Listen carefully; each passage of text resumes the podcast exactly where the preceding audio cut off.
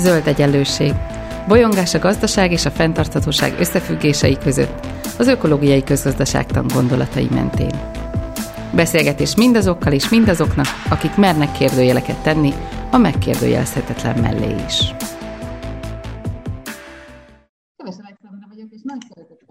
Hallgatókat, és nagy szeretettel köszöntöm vendégemet, Lelkes Orsolya, lelkes kócsot és társadalomkutatót. Szia, Orsi! Szia, szia, Alexandra!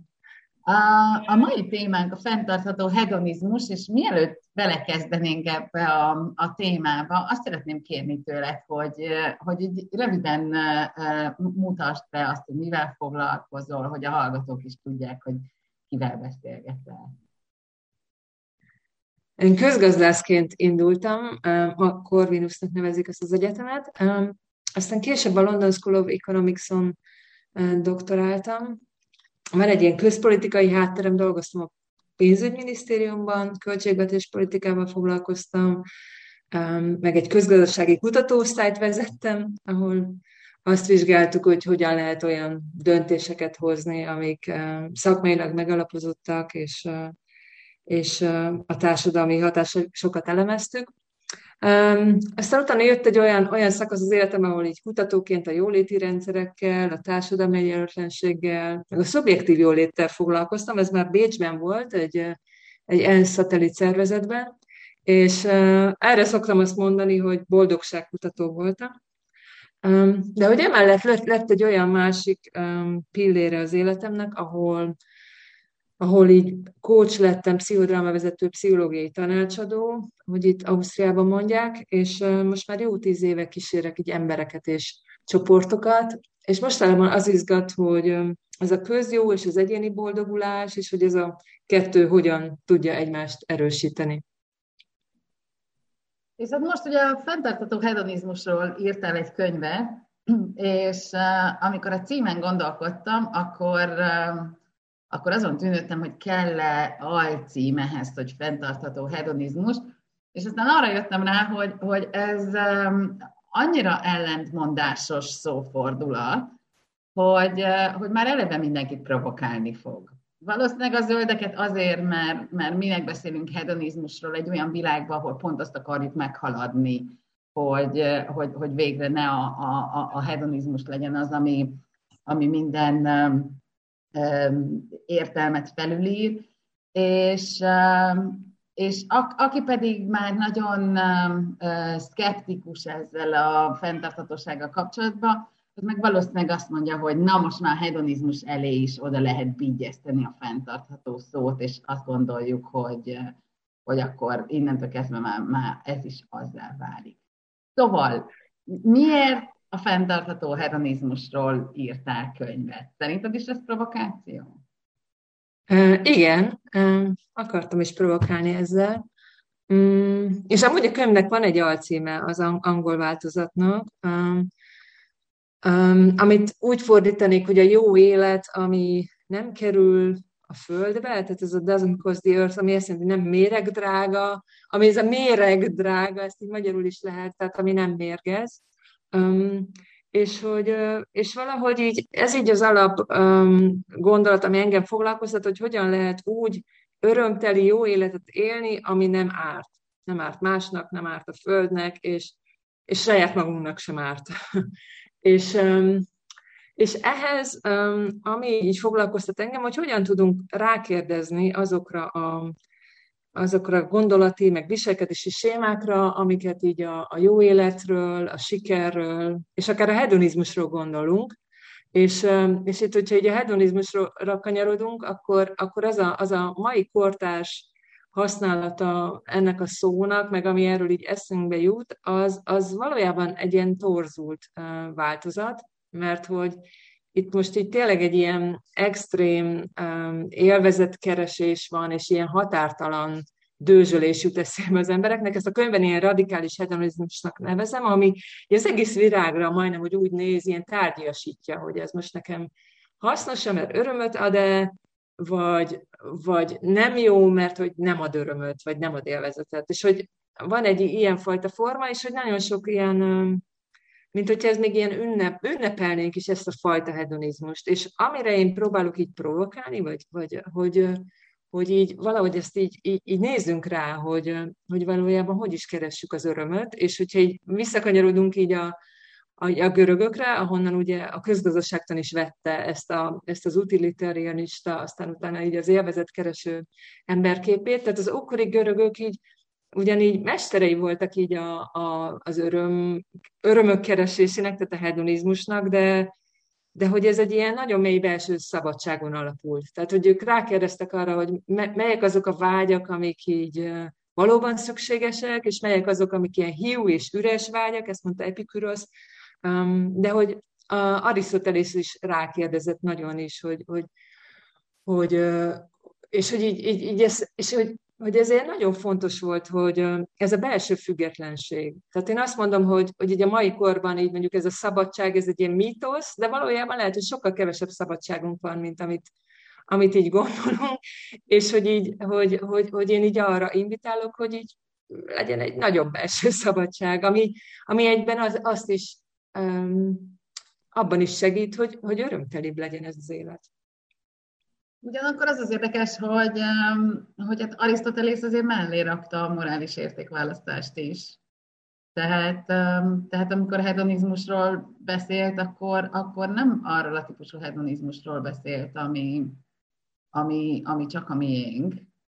Tehát nem tudom, hogy ebbe az egészbe hogy jön bele a, az erkölcs.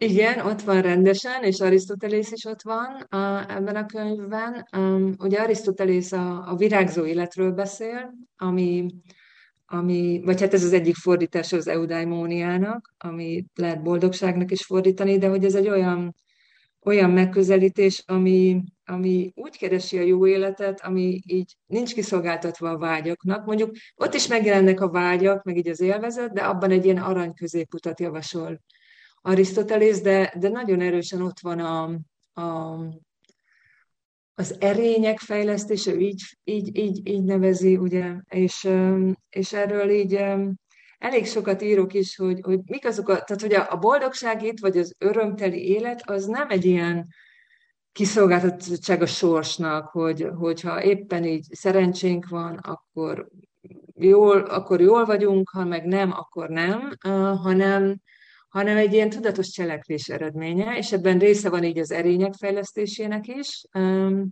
és része van annak is, hogy, hogy egy közösségnek vagyunk a részei.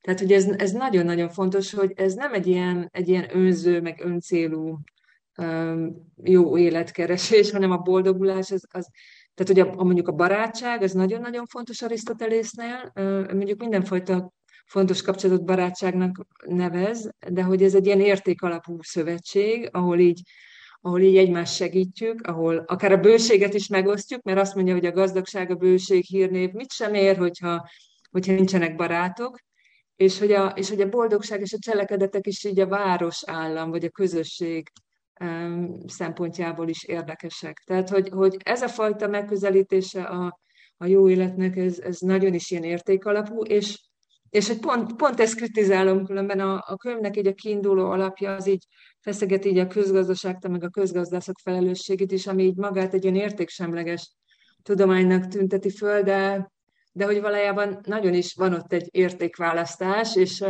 és nagyon fontos arra reflektálni, hogy mik azok, a, azok az értékek, személyesen is nekünk, meg kollektíven is, és az intézményeinkben is, amik, amik így úgymond a jó életet, meg a sikeres életet hivatottak megvalósítani. Erről azért már elég sokat beszéltünk a, a, a zöld egyenlőségben, és, és arról is elég sokat beszéltünk, hogy, hogy különbséget kell tenni a jólét és a jól lét között. És, és te is mondtad, hogy a, a szubjektív jól léttel foglalkoztál már a, a, a kutatásaidban, Um, és ugye sokszor hangzott el itt nálunk is azt, hogy hát ez, ez, ez a különbségtétel, ez, ez valahogy um, kivezethet a, a túlfogyasztás csapdáiból, de hogy mivel másabb um, uh, hedonizmusról, vagy fenntartható hedonizmusról beszélni, mint egyszerűen szubjektív jól létről, amiben ugyanúgy benne vannak ezek a közösségi, társas, morális, értéktelített választások, mint, mint, mint amit te mondtál most. Uh-huh, uh-huh. Um, ami szerintem ilyen nagyon fontos különbségtétel, hogy a szubjektív jólét, és ugyannak um, nagyon-nagyon sokféle mutatója van belértve, az élettel való elégedettséget, a boldogságot, vagy az értelmes életet, hogy ezek um, egy ilyen állapotot jeleznek. Tehát ezek leírják azt, hogy um, hogy, hogy van valaki. És, és természetesen jó dolog, mert... Um, mert a boldogság ugye az, az, az jelez egy ilyen egészséges, um, egészséges belső állapotot, um, és, hogy, és hogy azt is, azt is lehet tudni, um, hogy, a, hogy a boldogság számtalan olyan dolgot uh, eredményez, tehát annak vannak olyan következményei, amik, amik közösségileg is jók.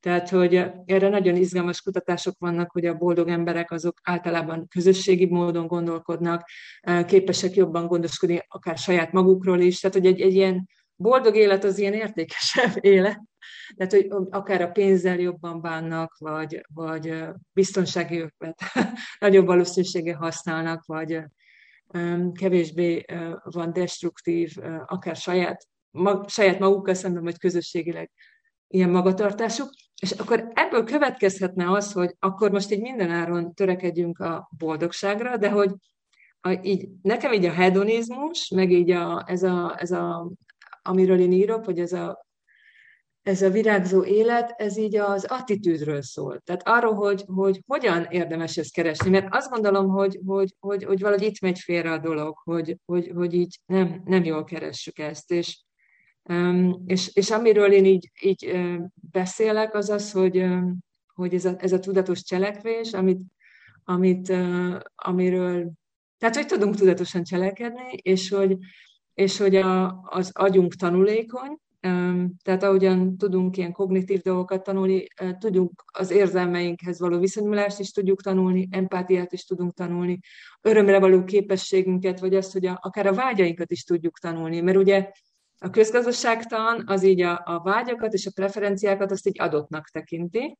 Hát azt gondoljuk, hogy, vagy ugye azt tartja, hogy az a legjobb világ, ahol ezeket így kielégítjük. És, és én pedig erre kérdezek rá, meg ezt kérdőjelezem meg, mert ugye um, szerintem ez egy olyan szempontból egy ilyen felelőtlenség, hogy, hogy, hogy jó, tehát azt értem, hogy igen, hogy a szabadságot tiszteljük, tehát hogy, hogy, vagy hogy respektáljuk azt, hogy az embernek van választása, de másrészt meg arról is nagyon sokat tudunk már, hogy nem mindig tesszük, vagy tudjuk azt, hogy mi a jó nekünk, és hogy, hogy ebben szerintem érdemes így, így segítséget adni, hogy, hogy, hogy, hogy hogyan érdemes keresni a jó életet, a boldog életet, mi segít ahhoz, hogy, hogy Hogy, hogy akár hogy, hogy az érzelmi jólét kialakításához.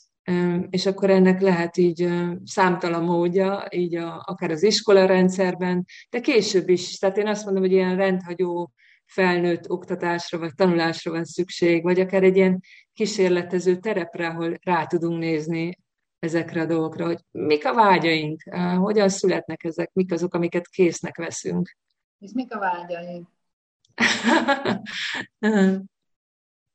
um, hát ez egy izgalmas kérdés. Szerintem nagyon sok minden van, amit így, így, így átveszünk. Um, tehát akár a családból, um, a közösségünkből, meg persze így a kollektívből.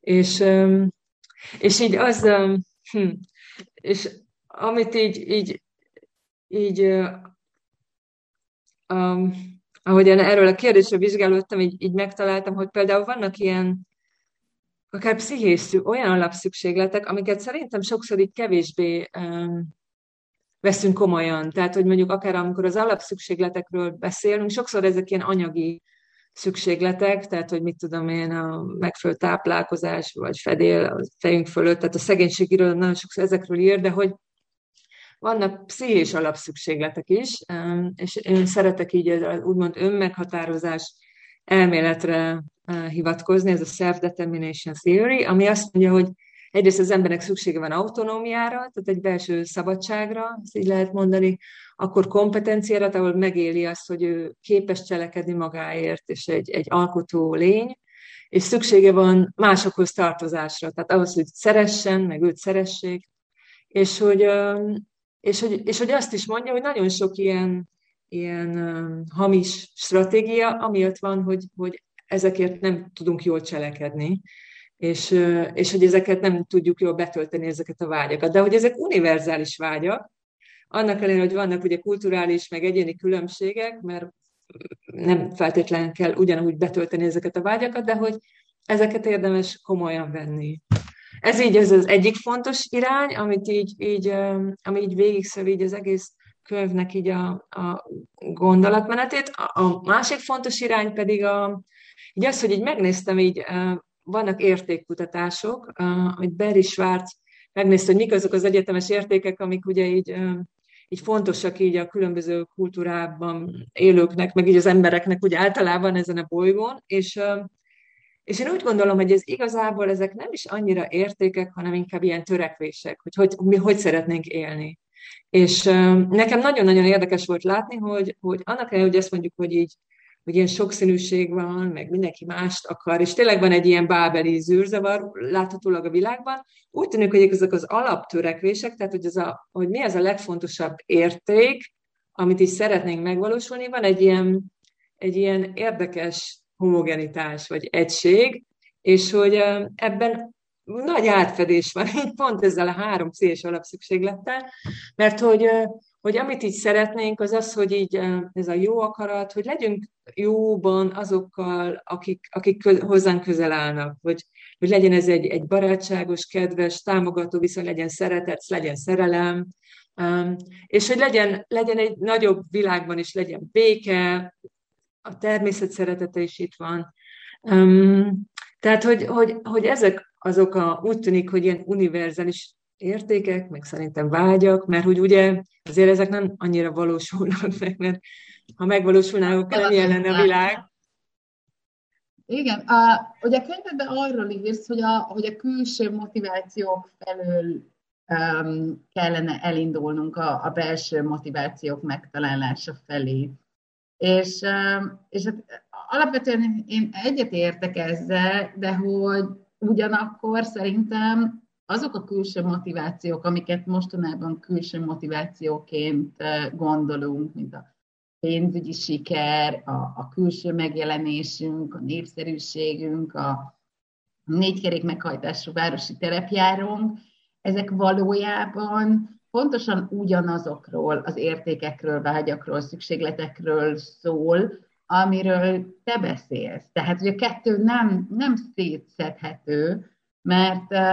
mert nekem a külső megjelenés, a népszerűség, vagy a terepjáró, az ugyanúgy arról szól, hogy, hogy fogadjanak el, fogadjanak be, szeressenek, legyen értelme az életemnek. Tehát, hogy, hogy, hogy, hogy mivel a mostani társadalomban, úgyhogy ugye ezekhez kötjük ezeket a, a, az értékeket, ezért Ez, ez külső motivációnak látszik, holott valójában ugyanarról a, a belső motivációról beszélsz. Tehát, hogy, hogy szerintem nem, nem feltétlenül a belső motivációhoz kell visszatalálni, hanem, hanem új eszközöket keresni. Ugye ez a, ez a nem, nem is tudom, hogy magyarul hogy, hogy használják, ez a satisficer. Tehát az az eszköz, amivel ezeket a szükségleteket kielégítjük, azokra kell újfajta eszközöket találni, vagy a, vagy a társadalmi közös konstrukciónkat eze, ezek felé terelni. Erről mit gondolsz? Egyetértek azzal, hogy, hogy ezek, nagyon sokszor ezek a... Um, tehát a hírnév, siker, vagy akár ilyen státuszjavak, vagy a városi terepjáró, hogy lehet, hogy, hogy ezek, ezek valóban arról szólnak, hogy, hogy, hogy akár ilyen pszichés vágyakat betöltsenek, um, hogy én kivételes vagyok, hogy, hogy akár az is, hogy én megérdemlem, de hogy engem ezért tisztelnek, felnéznek rám, én különleges vagyok, nekem helyem van ebben a világban, és hogy az életem végül is így szól valamiről, nem így az értelmetlenség így vákuumjában létezem. Tehát, hogy, hogy valóban így lehet ez, ez, ez mögötte, de hogy, hogy azt gondolom, hogy ez nem a jó stratégia, tehát, hogy, mint ahogy erre te is utalsz, és hogy, és hogy ebben, tehát, hogy erről is elég sok kutatás van, hogy ezeket mondják ilyen materiális, vagy anyagi életstratégiának, és hogy ez ilyen nagyon kiszolgáltatottá tesz így. Tehát, hogyha mondjuk valaki így a teljesen a külső hírnévre, vagy a népszerűségre építi fel így a saját önértékelését, akkor egyben ilyen nagyon-nagyon sérülékeny is lesz, mert hogy láttuk, hogy, hogy ez jön-megy. Tehát, hogy, hogy, hogy azt gondolom, hogy nagyon fontos ez a, ez a belső... Én ezt ilyen belső motivációnak mondom, ez az, ez az intrinzik motiváció, hogy erre való rátalálás, hogy mi az, ami az én életemet így ezektől a külső dolgoktól függetlenül értékessé, értelmessé tenni. Um, és hogy ez, ez, ez tényleg jelentene egy ilyen, ilyen belső függetlenséget, szabadságot. És, um, és hogy ebben szerintem így, így, így szükség van um, talán így, így újra rákérdezni, hogy hogy, hogy hogy keressük ezeknek a, ezeknek a nagyon mély szükségleteknek a kielégülését. Most így nem tudom, hogy így válaszoltam arra, amire, amire kérdeztél. Igen, és, és igazából itt jön be még egy dolog, amit így a, az új egyenlőségben azért mi szoktuk kritizálni, és ez a, ez a pozitív pszichológiának a szerepe. Tehát amikor, amikor jól létről, meg, meg, meg boldogságkeresésről, meg, meg ilyenekről beszélünk, akkor annak az érmének van egy olyan, olyan oldala, tehát amikor ugye a pozitív pszichológia azt mondja, hogy, hogy, hogy te igazából rajtad múlik, hogy el tudod-e érni ezt, a, ezt az állapotot, Akkor, akkor, akkor valójában leszűkíti ezt az útkeresést az egyénre, és rá is rakja azt a típusú terhet, hogy hát rajtad múlik, rajtad múlik, hogy te, te megtalálod ezt a boldogságot, rajtad múlik, hogy megtalálod ezt a jól létet, um, és... Um, és, és ennek, ennek, ennek, ezt ha megfordítjuk, akkor, akkor ugye az is, azt is igazából jelenti, hogy ha nem érzed jól magad a világban, ha, ha, ha nem tudod megtalálni ezt, akkor az, az, az, az, annak a hibája benned keresendő, és nem a környezetedben. És ugye itt jön, itt jön az, amit mi, mi elég sűrűn kritikaként felvetünk, hogy hát azért nem egészen. Tehát, hogy, hogy, hogy itt, itt olyan erős kollektív cselekvések, környezeti hatások vannak, amik, amik ezt a típusú egyéni jólét, boldogság, hedonizmus keresést igenis befolyásolják. Um, szerinted hogyan lehet um, ezt a kritikát um, kivédeni, vagy, vagy, vagy, uh, vagy, vagy éppen, hogy, hogy beintegrálni így a fenntartható hedonizmus keresésével? Uh-huh, uh-huh. Ja, én ezt teljesen osztom ezt a, ennek a kritikának egy jó részét, és, um, és, és azt látom, hogy nagyon sokszor ez a fajta ilyen, ez a, ilyen ez a könyvben bírálom is, ez a, ez a toxikus pozitivitás, hát hogy így, és hogy ez nagyon sokszor vezethet ilyen áldozathibáztatásra is, hogy, hogy ha akarnál, akkor lehetnél boldog. Um, és, uh, és vagy akár az is, hogy egy ilyen, hogy éppen aki szenved, akkor őt, hogy, hogy ezt nem veszük komolyan, ezt a szenvedést, vagy akár tagad, azt gondoljuk, hogy az a jó, hogyha ne foglalkozz már vagy ezzel a szenvedéssel, hanem inkább így arra fog, ami a pozitív, és stb. stb. Tehát, hogy ezt így értem, uh, és ezt így teljesen osztom, és ezt, ennek a bírálatát én is így, így kifejtem ebben a könyvben. Másrésztről meg azt gondolom, hogy hogy, hogy tudunk tenni így a saját boldogságot. Tehát, hogy én ezért nem kukáznám az egész pozitív pszichológiát, ahogy, ahogy van, inkább csak ezt a leegyszerűsítő, ilyen, ez az önsegítő boldogság irodalom. Szerintem van ennek egy ilyen, um, inkább ott látom ennek az árnyoldalait, De hogy amit így a könyvemben így, így, így, ami engem foglalkoztat, az, hogy így hogyan, egyrészt arra ránézni, hogy hogyan hat ránk így a, a kollektív, tehát hogy, hogy mi az, amit akár így az örömkeresésben így, így, így késznek veszünk, és hogy, hogy ezen túl, hogy, hogy ebben így, tehát hogy tényleg fontosak a közösségek, hogy ahogyan így egymásra hagyunk, hatunk, meg az interakció, és nagyon fontos ebben a közpolitika szerepe is. Tehát, hogy azt gondolom, hogy, a, hogy ez az alapvető érzelmi és anyagi biztonság megteremtése is, is, is nagyon-nagyon fontos. Ebben kiemelt szerepe van a közpolitikának, akár abban is, hogy, hogy mondjuk ilyen életkríziseket nagyon, tehát hogy meg tud előzni azt, hogyha mondjuk van egy jó társadalombiztosítás, ami ilyen, ilyen kivételes helyzetekben be tud lépni, és egy ilyen, ilyen biztonsági hálót tud adni. Sokat tud segíteni mondjuk az anyáknak, vagy a családoknak így a korai, az életkezdésben az, hogy, hogy, hogy, hogy van egy ilyen anyagi, vagy akár így az érzelmi, vagy, vagy lelki kompetenciákra van ott egy, egy olyan, olyan háló, ami, ami tud segíteni. Mert hogy, mert hogy ennek vannak nagyon is hosszú távú hatásai. Tehát amikor beszéltem korábban arról, hogy materialista életstratégia, arra is vannak kutatások, hogy ez gyakran arra vezethető vissza, hogy, hogy valaki a korai életszakaszában egy Egy, egy ilyen egzisztenciális bizonytalanságot tapasztalt meg, és ezért így akarja magát később biztosítani. És ugye ez az, amit így, így azt gondolja leginkább így az ő kontrollja alatt van, tehát akkor gyűjtögessük a tárgyakat, a javakat, biztosítsuk be magunkat. De hogy, hogy, hogy, hogy, hogy ebben így tényleg nagyon fontos így a, a közpolitika szerepe, és mondjuk az oktatás is, és ebben nagyon sokszor így a mondjuk a gyerekeknél az érzelmi jólétet így elhanyagolják, tehát van így a tárgyi tudás, de hogy erre is, erre is vannak elemzések, hogy, hogy kiemelt fontosságú így a gyerekeknek az érzelmi jóléte. És hogy a későbbi siker, akár az iskolai végzettség, a kereset, a szakmai siker, meg a, meg a mentális jólét szempontjából kiemelkedő, és, és talán még fontosabb is, mint, a, mint így a, a, a, különösen a korai életszakaszban ez a tartalmi oktatás. És...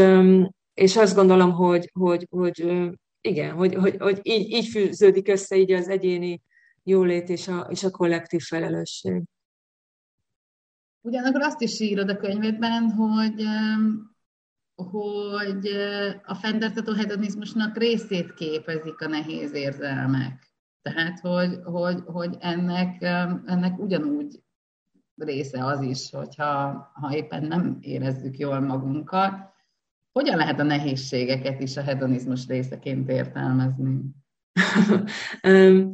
nem, nem, a könyv nem csak a hedonizmusról szól, tehát sokat írok mondjuk a virágzó életről is, de meg a jó életről, tehát ezek ilyen, ilyen inkább ilyen komplementer, kiegészítő fogalmaknak mondanám, és ami, ami fontos az az, hogy hogy szerintem egy kicsit így árnyaljuk így a boldogságról való elképzelésünket. Tehát ugye ez nem egy ilyen euforikus állapot, egy csúcsélmény, ami, amire egy folyton törekednünk kell, hanem, hanem inkább ez egy ilyen hosszú távon megvalósuló ilyen belső békés stabilitás. Tehát Arisztotelész azt mondja, hogy ez egy élet alatt valósul meg, és ugye azért gyakoroljuk az erényeket, hogy egyre inkább függetlenek legyünk így a bal szerencsétől, vagy a külső körülményektől. Um, és hogy, de hogy vannak, vannak nehéz életszakaszok, vannak elkerülhetetlen krízisek, uh, és vannak nehéz érzések, amik azért vannak sokszor, hogy tehát ezek nagyon fontos jelzések um, arra, hogy valamit érdemes kiigazítani, uh, valamiért érdemes tenni, és um, például az egyik, egyik ilyen erény, amiről Arisztotelész ír, um, az a, az a az a szelídség, talán így lehet fordítani, ez a, az a, a haragnak a jófajta kezelése, um, amit mondjuk lehet ilyen érzelmi szabályozásnak is nevezni így a mai pszichológiai nyelven, de például az, hogy így nagyon sokan így, így akár így a klíma uh, helyzetben is, hogy van egy ilyen harag, vagy akár a politikában, hogy nem elég dolog történik, és, uh, és nem elég hamar, nem elég radikálisan, vagy éppen rosszul, és hogy, vagy akár kapcsolati konfliktusokban, hogy miért nem, miért nem teszi azt a másik, miért nem olyan a rendszer, mint amilyennek én szeretném. És hogy, hogy ezt így megtanulni, hogy ne automatikusan reagáljunk ezekre, hanem, hanem, hanem, hanem akár ilyen cselekvő energiává tudjuk becsatornázni. Tehát, hogy például egy ilyenfajta elégedetlenség tudja mondjuk a, a, az aktivizmust motiválni, tud segíteni a civil társadalom építésében, vagy akár így a, a klímaaktivizmusban egy ilyen nagyon-nagyon fontos szerepe volt ennek a, ennek a haragnak.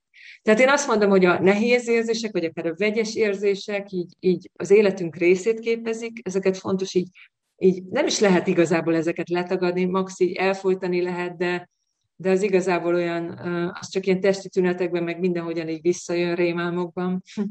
és, és am, amit így, így, így érdemes tenni, az az, hogy így valahogy így, így, így megtanulni ezekkel így jól együtt élni, és hogy Nem, nem feltétlenül azonosulni, vagy elmerülni ennek a bugyraiban, hanem, hanem így, tehát ebben a mindfulness is, tehát hogy ez a tudatos jelenlét is sokat segíthet, hogy hogyan engedem meg, vagy, vagy, vagy, vagy, vagy vagyok jelen ezzel, anélkül, hogy elsodorna ez. És hogyha éppen elsodor, mert hogy tényleg már így túlságosan, akkor pedig keresek egy külső segítséget, és, és azt mondom, hogy igen, most ez van, és... És, és akkor most így, most így akkor egy szakemberre bízom magam. És hogy ez is, és hogy ez is sokkal gyakoribb. Tehát, hogy ennek is meg lehet szüntetni a stigmatizáltságát, hogy, hogy hát van, igen, hogy, hogy ez van, és közöttünk van, és, és akár ez is lehet a szociálpolitika része, ezt az zárójelben mondom, hogy, hogy és az állami gondoskodás része, hogy, hogy gondoskodunk azokról, akik, akik ilyen helyzetbe kerülnek. Igen, ezt be akartam hozni a beszélgetésbe, mert hogy, mert hogy akkor, amikor, amikor ilyen témák jönnek elő, és, és beszélünk jól létről, vagy most éppen ugye vagy jó életről, hedonizmusról, akkor, akkor sokan hozzák be azt a, azt a meglátást, hogy hát a A világ kb. hetven százaléka mondaná egy ilyen beszélgetésre, hogy irigylem a problémáitokat, mert hogy nekik még, még az is gondot jelent, hogy, hogy másnap mit tesznek. És, és még bizonyos értelemben én elég demagógnak tartom ezt a, ezt a megközelítést, de meg azt szoktam mondani, hogy igazából, amikor fenntarthatóságról beszélünk, akkor... akkor én legalábbis nem arról szoktam beszélni, hogy a szegényeket hogy kell fenntarthatóbbá tenni, mert nekik még esélyük sincsen fenntarthatatlannak lenni. Tehát nyilván itt most, most amikor fenntarthatóságról beszélünk, akkor arról beszélünk, hogy, hogy, hogy akik a probléma nagy részét okozzák, ők hogyan tudnak másképp hozzáállni. Ugyanakkor nyilván a, a jó élet... Az, az, úgy, az úgy mindenkinek része kell, hogy legyen. Tehát akkor, amikor, a, amikor fenntartható hedonizmusról beszélünk, akkor, akkor vajon különbséget kell tennünk azzal kapcsolatban, hogy egy kifejezetten jómódú rétegnek beszélünk róla, vagy, vagy hogy éppen a, a, az alapszükségletei kielégítéséért küzdő szegény számára beszélünk erről, tehát, hogy, hogy a, a, a cél ugyanaz, vagy a cél más, az eszközök mások, nem tudom, tudsz ebben rendet tenni? um, a, azzal teljesen egyetértek, hogy a, a gazdagoknak uh, van egy kiemelt felelőssége, uh, és erről így egyre több um, ilyen nyilvános eredmény is van, hogy én az Oxfamnek um, idézem egy kutatását, ahol arról van szó, hogy a legfelsőbb egy százalék, um, hogy hívják, ilyen um, széndioxid kibocsátása százszor akkora volt, mint, a, mint az alsó ötven százalék, így globálisan, és hogy ez egyre nő. Tehát, hogy van egyfajta ilyen, ilyen tényleg egy ilyen um, globális igazságtalanság, ami ami globálisan is van, de akár egy-egy országon belül is, hogyha, hogyha megnézzük azt, hogy milyen mértékben terhelik a környezetet így a, így a gazdagok és a szegények. Tehát, hogy, és, ez egy, és ez nyilvánvalóan ez egy szabályozási kérdés is, hogy, hogy, hogy, hogy elfogadjuk-e, hogy mindenkinek korlátlan szennyezési joga van, vagy hogyan próbáljuk elérni azt a, azt a magatartási változást, ami ugye mindannyiunk érdeke. De szerintem van egy ilyen kulturális kérdés is, hogy, hogy hogyan tekintünk a, a gazdagokra, hogyan tekintünk az elitre, hogy őket egy ilyen, egy ilyen modellnek tekintjük, irigyeljük őket, csodáljuk őket. Például, hogyha politikusaink jachton furikáznak, meg magánrepülőgéppel, akkor ezért őket számon kérjük-e, vagy leváltjuk-e őket, vagy azt gondoljuk, hogy, hogy hú, de jó nekik, vagy mi is ezt tennénk, hogyha... hogyha az ő helyükben lennénk.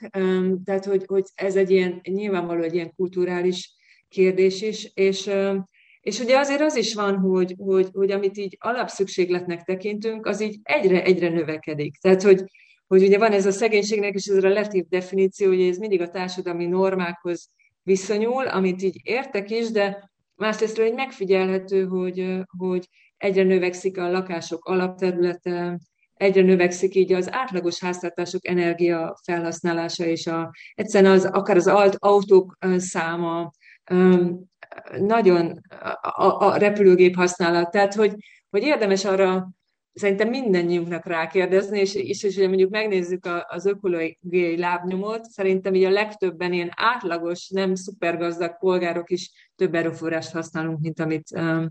mint amit így a Föld elbír, vagy amit regenerálni képes. Erről most már szerintem így, így már legtöbben így, így ezzel tisztában vagyunk, és ugye akkor ez a kérdés, hogy ha csökkenteni kell ezt az erőforrást, akkor ezt vagy tegyük úgy, hogy, hogy ezért ne, ne csökkenjen az életminőségünk, ne érezzük magunkat rosszabbul, tehát hogy, hogy mi, mik azok a stratégiák, amik így, így segítenek, hogy mégiscsak örömteli legyen ez, a, ez az élet úgy, hogy azért így jó lelkismeretünk is marad. Ezzel, ezzel azt, azt üzenet, hogy, hogy igen, valójában a fenntartható hedonizmus az a, az a, hogy mondjam, túlfogyasztásért felelős rétegeknek szól.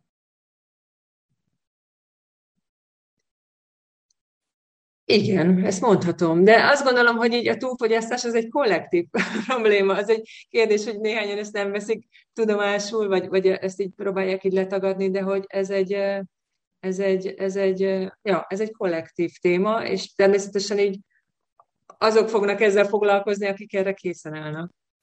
Igazából megmondom, hogy miért, miért feszegettem ezt a, ezt a kérdést, tehát hogy, hogy, hogy szerintem Szerintem nagyon, nagyon fontos az, hogy, hogy még megjelenik ez az irigylem a problémáitokat ö, ö, vélemény, addig szerintem az is nagyon fontos, hogy, hogy észrevegyük, hogy a, a jó élethez való jogot, képességeket, azokat ugye a, a társadalom minden szintjén ugyanúgy biztosítanunk kellene. Tehát, hogy, hogy amit, amit így, így feszegetünk, ugye az ökológiai közgazdaságtanban folyamatosan feszegetjük azt, hogy azért, azért ez, ez, egy, ez egy elosztási kérdés is. És, és amikor, amikor ilyen témákról beszélünk, akkor, akkor valóban van ennek egy, egy, egy ilyen vetülete, hogy hát de jó nektek, hogy, hogy ilyen gondjaitok vannak, ugyanakkor, ugyanakkor ezekről beszélni kell akkor is, amikor szegénységről beszélünk, hogy ne az legyen a, a, a szegénység felszámolásának az egyetlen útja, hogy, hogy nem tudom, elérhetővé tesszük nekik a, a mobiltelefont, mert attól még, attól még nem tesszük elérhetővé a jó életet, mert, mert, mert ugyanúgy úgy, úgy nincsen... Um, Mik voltak azok, amiket mondtál? Tehát a személyes autonómia, a személyes szabadság, a, a, az értelmes élet, az értelmes munka, tehát ezekhez a hozzáférést nem, nem adjuk meg. Igen, igen, igen. Ezzel egyetértek, hogy, hogy, hogy ez egy elosztási kérdés, globálisan is, és akár itt Magyarországon is, és hogy... De hogy, de hogy azt érzem, hogy, hogy, hogy, hogy ilyen szempontból így, így érdemes így mindenkinek ránézni arra, hogy mik a szükségletek, és lehet, hogy arra fogunk jutni, hogy vannak országok, vannak csoportok, akiknek igenis növelni kell az erőforrás fogyasztását, mert hogy így méltányos, de hogy másrésztről meg azt gondolom, hogy, hogy, hogy ahhoz, hogy jól éljünk, um, így jó ezeket komolyan venni, amire így nagyon mélyen vágyunk, és amik így végső soron így azt fogják segíteni, hogy örömteli legyen az életünk. És hogy ezért én ezt így, így nevezem, hogy a tapasztalati tanulás, tehát hogy ez részben egy ilyen kognitív dolog, de részben egy ilyen nagyon is testi és zsigeri, hogy, hogy hogyan keressük az örömöt, hogy, hogy nasizunk, vagy a szeretetet azt a cukorral, vagy, vagy számtalan más módon, hogy, hogy mi az, ahogyan így, így, így, így erre törekszünk. A, a könyvedben behozod a, a pszichodrámát, mint módszert, um, hogy, hogy ugye a, a, a jó élet megéléséhez vezető út egyik um, lehetséges eszköze. Miért gondolod, hogy a pszichodráma erre alkalmas, és, és milyen, milyen körben alkalmas az egyáltalán? Um, igen, tehát én ezt a virágzó élet laboratóriumának nevezem, um, ahol így... Um, végülis így fel lehet fedezni így a, a, igen, ezeket a sztorikat, amiket így hordunk, azokat az erőket, amik így segítik nekünk így a, a virágzó élet megvalósulását, és azokat, amik gátolják, vagy szabotálják ezt, mert azt gondolom, hogy ezek nem csak egy ilyen így rendszerszerű jelenségek, hogy a kapitalizmus ilyen vagy olyan, hanem így bennünk is vannak olyan erők, amik így, így szabotálják azt, hogy, hogy, hogy mi örömteljen, és úgy tudjunk élni, hogy ne ártsunk magunknak vagy másnak, és hogy erre hív. A pszichodráma az egy módszer, amit én így nagyon szeretek, meg így szívesen alkalmazok, de hogy ezt így, mondjuk így, a, így összekötném más tapasztalati tanulási módszerekkel, mert, mert azt gondolom, hogy, hogy nagyon fontos így helyreállítani, vagy visszaadni így a, a, akár a testnek is a megfelelő helyét. Így van ez a, tehát hogy a, a, a racionalitásnak egy, egy olyan kultusza, ami azt érzem, hogy így, így igen, így segíthet mondjuk így a, a tudományos fejlődésben, meg segített is nekünk, de nagyon nagy részben elválaszt minket attól, hogy jó megoldásokat találjunk, és hogy így, hogy valahogy újra, azt, azt mondom, hogy újra kell, felfedez, fel, újra, kell fel, na, újra fel kell fedezni a világunkat, a, a külvilágot, a saját belső világunkat, és hogy erre én egy ilyen nagyon jó, ilyen játékos, barátságos módszernek tartom a pszichodrámát, erről így ilyen eseteket is leírok, meg ilyen, um, ilyen példákat, de hogy ez végül is nem egy ilyen extrém, mert sokaknak ez a név ilyen nagyon riasztó hangzik, de hogy ez ilyen nagyon um, szervesen hozzátartozik egy a történetünkhöz, tehát a történetmesélés, a szerepjáték, és hogy a gyerekek így ezt maguktól is csinálják um, szinte, és hogy és hogy igazából így felnőtteként így vagy elveszítjük a, a,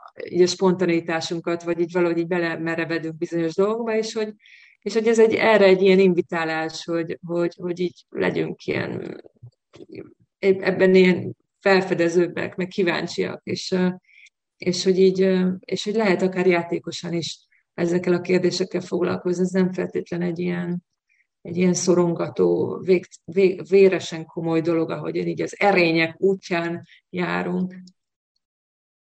Én nagyon szépen köszönöm neked ezt a beszélgetést. Um, érdekes, hogy a következő adásunkban ennek az éremnek, a, ugyanennek az éremnek a másik oldaláról beszélgetünk, a, az elmúláshoz és a halálhoz való viszonyunk és a fenntarthatóság összefüggéseiről. Szerintem nagyon izgalmas, ahogy ez a kettő összefügg, mármint a fenntartható hedonizmus és az elmúláshoz való viszonyunk. Úgyhogy én köszönöm neked ezt a beszélgetést, köszönöm a hallgatóknak, hogy hallgattak bennünket, hallgassatok bennünket legközelebb is. Szia, Orsi! Szia! Köszönöm a meghívást, és én is köszönöm a hallgatóknak. És így kívánom, hogy mindenki így felfedezze egy a saját maga jó életét, mert hogy erről jó beszélni, de még jobb csinálni. Köszönöm. Szia! Ez volt az Új Egyenlőség zöld podcastjának mai adása. Hallgassátok az Új Egyenlőség piros podcastot is. Nézzétek a stúdióbeszélgetéseket a YouTube csatornákon, és olvassátok a double-u double-u double-u pont új egyenlőség pont hú-t. Vitatkozzatok velünk a Facebook oldalunkon. Jövő héten újra találkozunk.